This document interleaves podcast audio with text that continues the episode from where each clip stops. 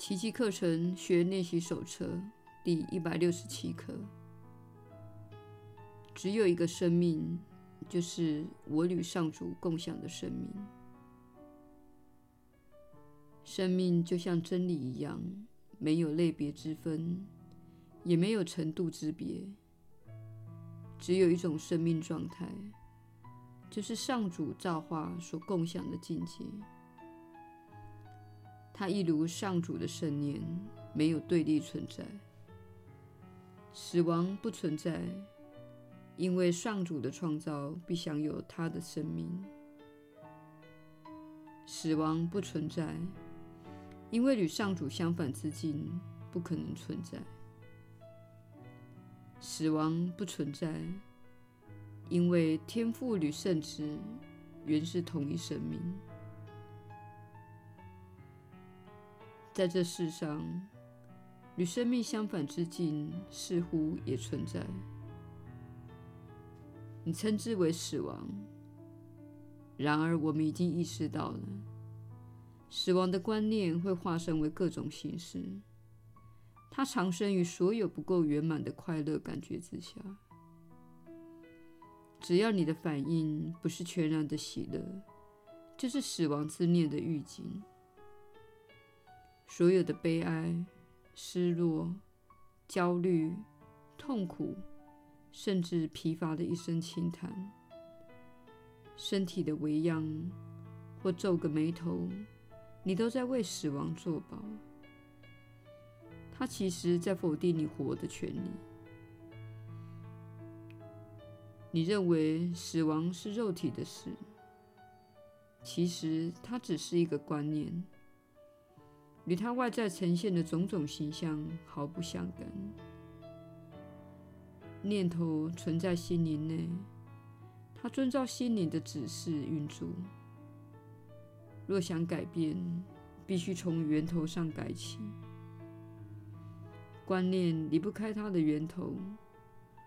本课程一直反复强调这一句话，因为，这是我们想要改变你对自己看法的关键所在。你之所以能够治愈别人，原因即在于此。它是治愈的源头，也是你不可能死亡的原因。这一真理奠定了你与上主一体的事实。死亡即是你与造物主分裂之念。死亡的信念既定，外境无常以及情绪起伏不定，乃是天经地义之事。因为你控制不了他们的起因，他们既非你所造，因此也不是你改变得了的。你这绝不妥协的信念，显示出观念不仅离开了它的源头，还搞出了源头所没有的特性。不论在类别、距离、时间、外形上，都与自己的源头大异其趣。死亡不可能来自生命，观念始终与它的源头结合在一起。它能够将源头所有的内涵延伸出去，为此，观念能够超越自身而无远弗届，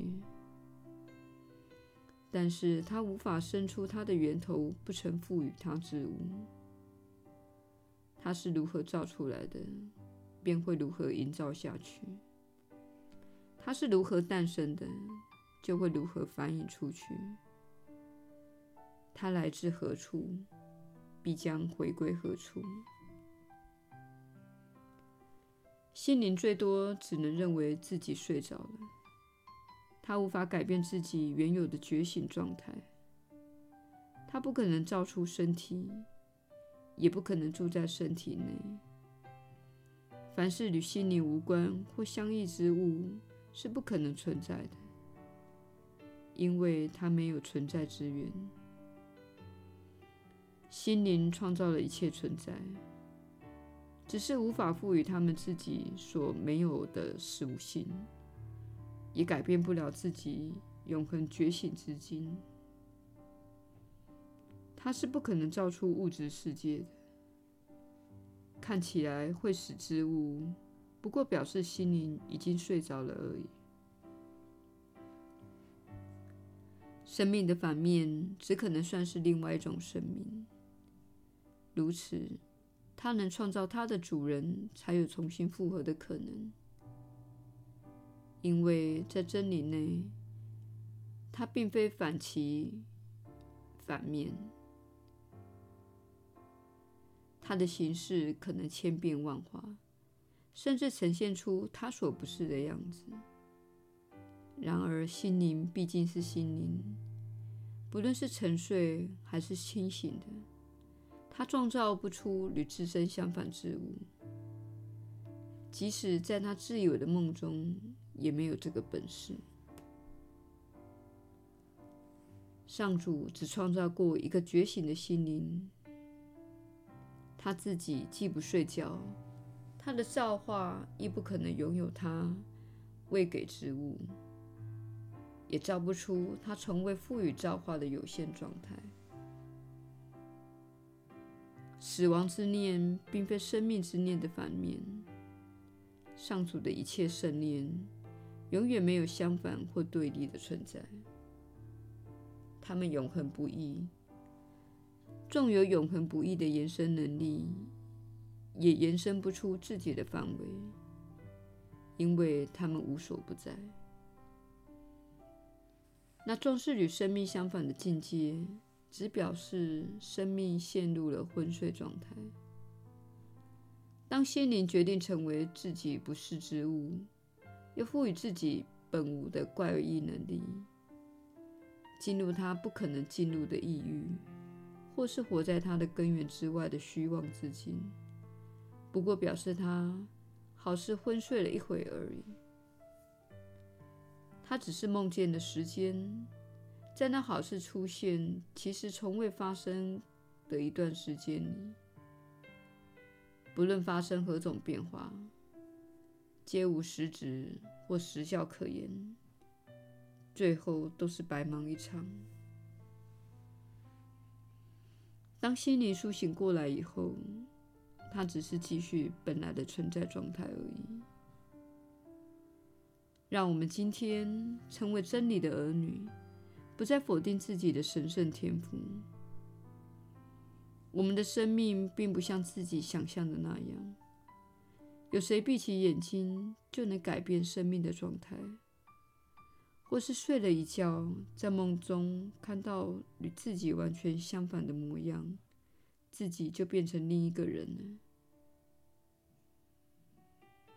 我们今天再也不愿着眼于任何一种形式的死亡，我们也不让生命相反的幻想在心中逗留片刻，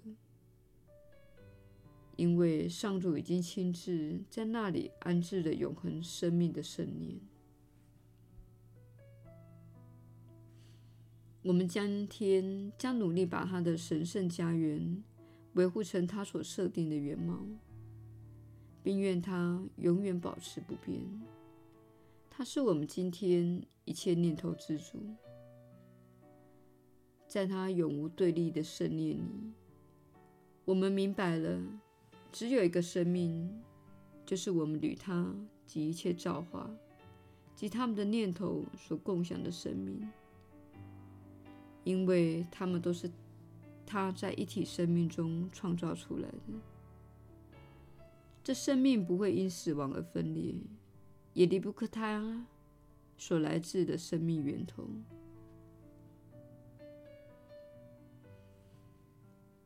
我们分享同一生命，因为我们来自同一生命之源，我们的完美本质也是来自这一源头。它永远存留在上主所创造的完美神圣的心灵内。我们原本如何，如今仍是，且永远如此。当纯粹的心灵看到了自己的完美反映出生命之主时，必会苏醒过来的。那完美的倒影会使心灵陶醉于它完美的本体中。如今，它已不只是一个倒影，它变成了那个被反映的主体，以及反映时不可或缺的光明。在此，会见已经无存在的必要了，因为觉醒的心灵已经了知它的根源、它的自信，以及自己的神圣本质。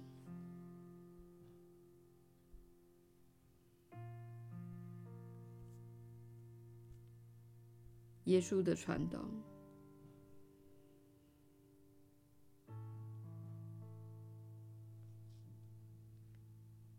你确实是有福之人。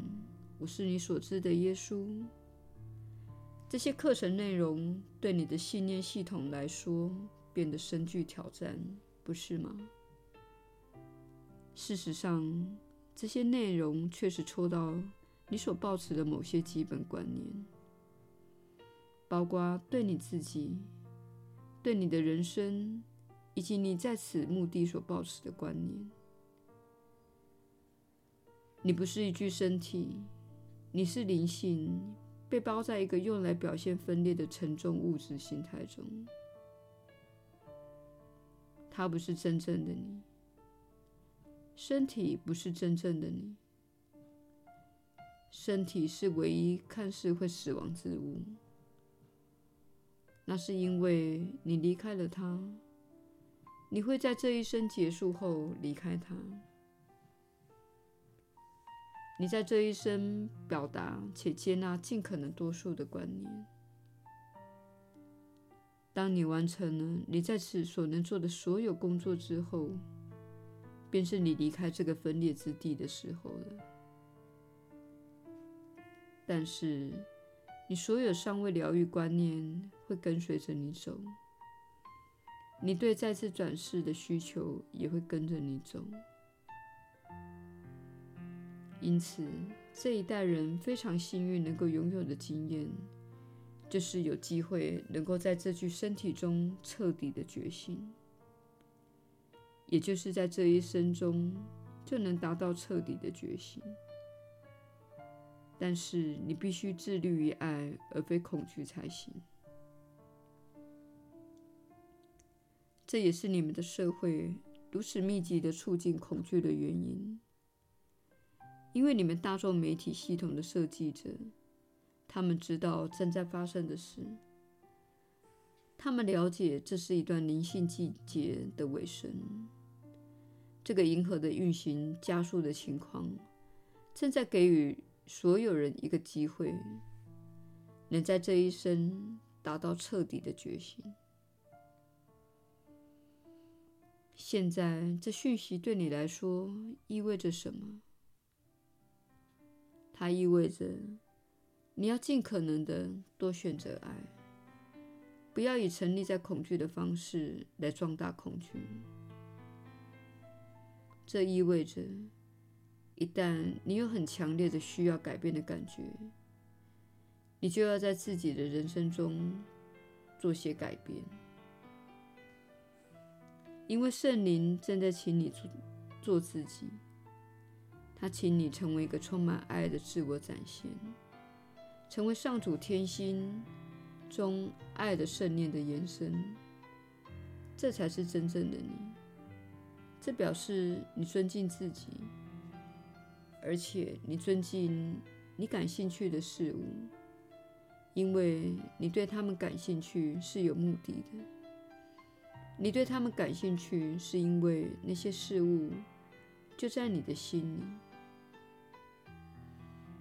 有些人会说：“我对坏事感兴趣。”我们会说：“如果你对坏事感兴趣，表示你没有在操练奇迹课程。”你并没有对准这些课程的教诲，而且你没有练习这些观念，因为所谓的坏事与这些教诲不相合。因此，你必须看看你去如何使用你的自由意志以及你的偏好。有时候，这些课程内容会与你的偏好相抵触。对某些来人来说，当你学到你必须跟随自己的感觉，你必须去做自己想做的事的观念时，你觉得非常的困难。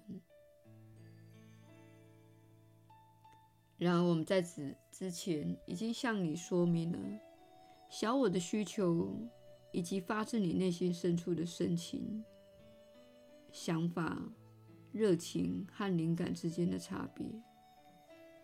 从你内心深处所生发的想法是不一样的，它们带给你不同的感觉。唯有你能够区别哪一个是小我所驱动的。当你深入到形式下面，你会有限制的感觉，你会有恐惧的感觉，你会有一种如果没有得到此物，某人就不会爱我。如果我不这样表现，我会遭到遗弃的感觉。这些都是令人恐惧的想法和感觉。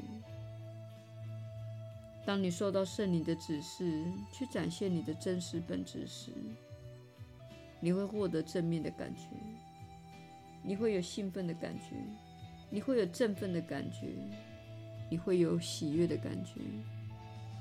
唯有你能够知道这些感觉的差别。所以说，请尽可能的在每一刻寻求喜悦。当你感觉到那些令人恐惧的小我驱动力时，请拿起你的奇迹课本，阅读一小段时间，呼求我前来帮助你。这样，你才能请求协助，来放下那些不再对你有用的旧有模式。我会前来，而你会有不一样的感觉的。我是你所知的耶稣，我们明天再会。